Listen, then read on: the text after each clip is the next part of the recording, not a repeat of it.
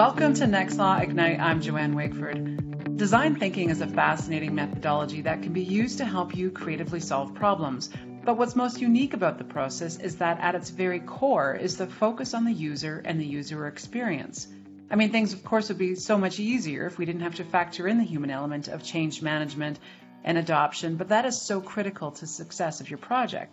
Now, I recently had the opportunity to connect with Jeff Marple, Director of Innovation for the legal group at Liberty Mutual Insurance, as he shares with me how his legal team is using design thinking to accelerate the transformation of their law department. Well, Jeff, thanks very much for taking the time to speak with me today. Again, it was really great to have met you at CLOC last month, and I really enjoyed uh, the design sprint session that you did, which, by the way, I think was literally a sprint as you had all of us chasing around the room ideating. Um, but it was tons of fun, and definitely we got our steps in. Um, but for those who weren't lucky enough to join in person, can you start by describing what design thinking is and how it can help uh, law departments and legal ops teams? Sure thing. So, uh, design thinking probably means different things to different people probably means something different to the people who created it. But to me, it's about um, it's about attempting to define uh, the problem or challenge that you're faced with in any particular, you know, day to day, you know, as you go through life or as you go through your work, you're going to be faced with different problems and challenges. And um, design thinking is is a way to help identify those those problems or challenges based on observations of the people that are going through it and then once that challenge is defined, um, it gives you a framework to facilitate ideation for solutions that are mindful of those observations. Um, the framework allows for iteration and failure, and then um, uh, divergence and what we call divergence and convergence, which is fancy words for lots and lots of ideas that then narrow quickly to uh, one idea. Um, and those uh, those iterations, failures, divergence, and convergences hopefully lead to quality ideas and solutions for those challenges that you've defined. That's great. Now, Liberty Mutual Legal Strategic Services was recently named the 2019 ACC Legal Ops Team of the Year for some of the great work that the legal operations team has done to advance your organization's business objectives. So, a huge congratulations to the team for that incredible achievement. Uh, and in particular, you were recognized for some of the work that you've done around these design thinking challenges. Can you talk a bit about some of those experiences? Yeah, sure. We we do a couple of, of different things. So f- first of all, thank you very much. That was quite an honor, and um, we were very excited to win that award. That was that was really neat. Um, uh, very cool experience, and um, uh, you know, hopefully we'll be back next year, but we'll see. Uh, Absolutely. As, as for as for uh, design challenges, we do um, we essentially do two of those a year. Uh, one is internal. Uh, we do one for our attorneys and legal professionals within legal ops, but also throughout the entire legal organization. Um, and we we basically run it as a contest. So over the course of a day and a half, we we bring everyone in. Uh, we help define some challenges. We give them some parameters to work in. Um, oftentimes we will give them the parameters will be unknown to them or, or, or sometimes we will say you have to solve something with a specific secret ingredient sort of a la iron chef right?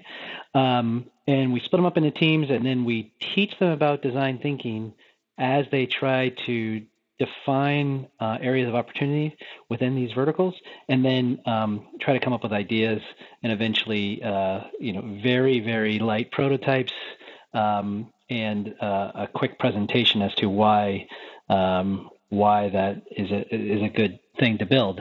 Um, we had uh, last year we we had I think about ten teams of eight internally, somewhere along there. So maybe it was Wow. Maybe it was maybe it was eight teams of eight. It was so it's very well attended. Um, had a great great go. We had our chief legal officer as the judge, along with his, a couple of his directs as the judging panel. Um, it was just a fantastic event. Uh, great uh, great times and and people. You know, the idea is not necessarily to solve all the world's problems, but to teach folks through a hands-on experience um, how to think about problems. You know, it's it's about teaching people to think as opposed to trying to solve the problem. That, that's the internal one. We do an external one that we've done the last two years over at Suffolk University at the, at the law school there. Suffolk's been a great partner to Liberty um, over the years. Uh, we have a lot of alumni that work in that department, and they're geographically right next door to us, so it's it's a great fit. They also have a, a fantastic um, legal technology concentration within their within their law school.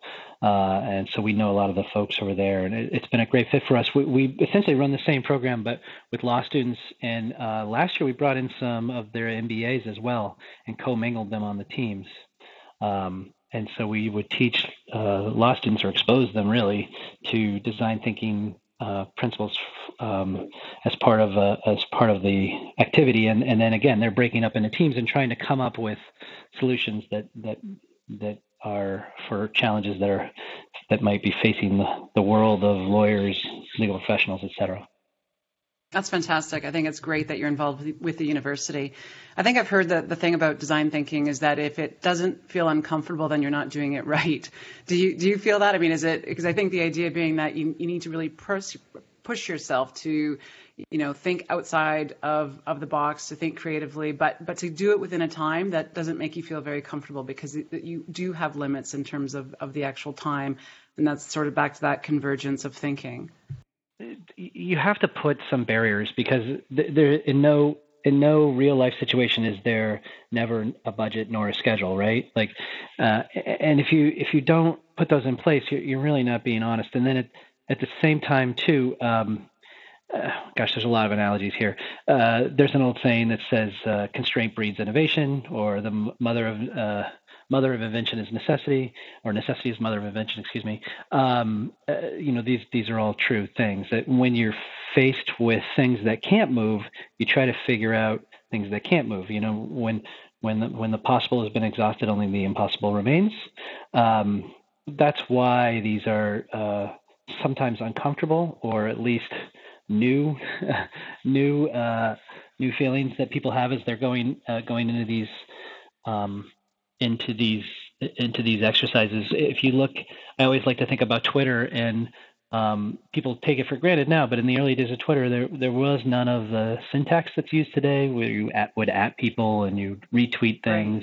Right. All of that syntax came from their user base because they were constrained by the number of characters. Um, so it's just a sort of light way to, you know, a small way to think about um, how they built basically an entire platform from that constraint based on their user feedback.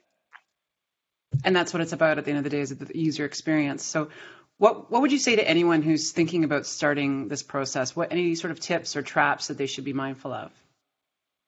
Yeah, people want to um, really uh, jump to the idea work, which is sort of the fun part, right? So when you're brainstorming, you're like, I've got an idea, and some people, I've run these several times now, and people will uh, oftentimes you can you can see them angling from the beginning of the process uh, to uh, to angle the the challenge, uh, all the observations, and basically taint all the data to try to get uh, to an idea that they think is a great idea because it's theirs.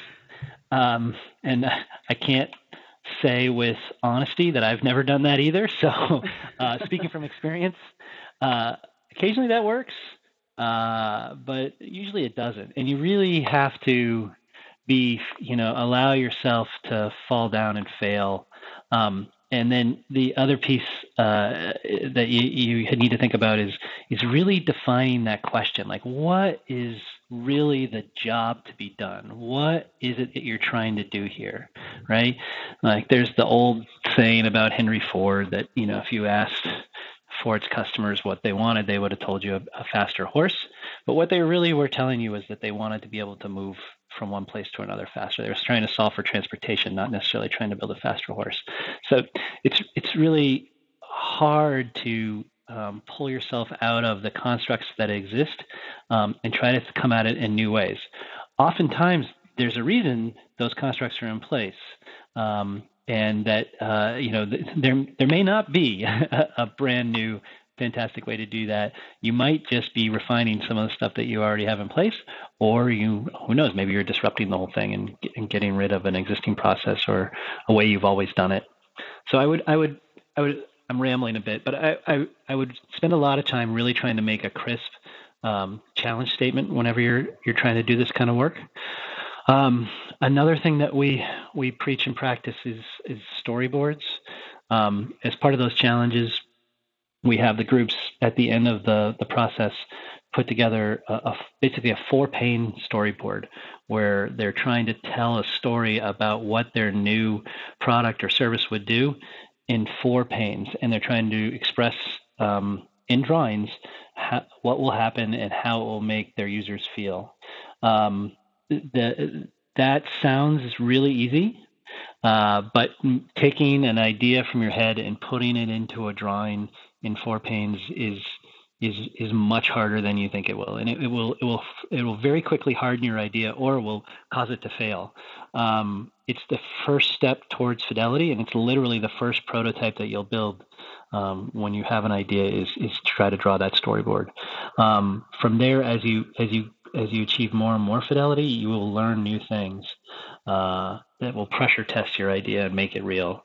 Um, that's I guess that's the other thing as I would say is is really do whatever you can to get your idea to be as real as possible and in the world and let people use it and let it fall down a few times because there are things that you it's not possible for you to see in the beginning that you you have to you have to run that idea into the real world in order to see those those perhaps cracks in the armor that that need to be fixed and or just things you didn't think about and maybe you need to just change direction just a little bit and you're going to come up across come come up with an even better idea I think what I like so much about that is that you're you're not waiting for the product or the solution to be completely refined, right? It has to be an iterative mm-hmm. process. It has to has to be balanced with the need of the user and also, you know, what is capable what is capable now, right? So I think that's that's fantastic. Uh, thanks again, Jeff. This you, you guys are doing some fantastic work, and congratulations again on the uh, tremendous recognition uh, of all your hard work. And, and thanks again for your time today.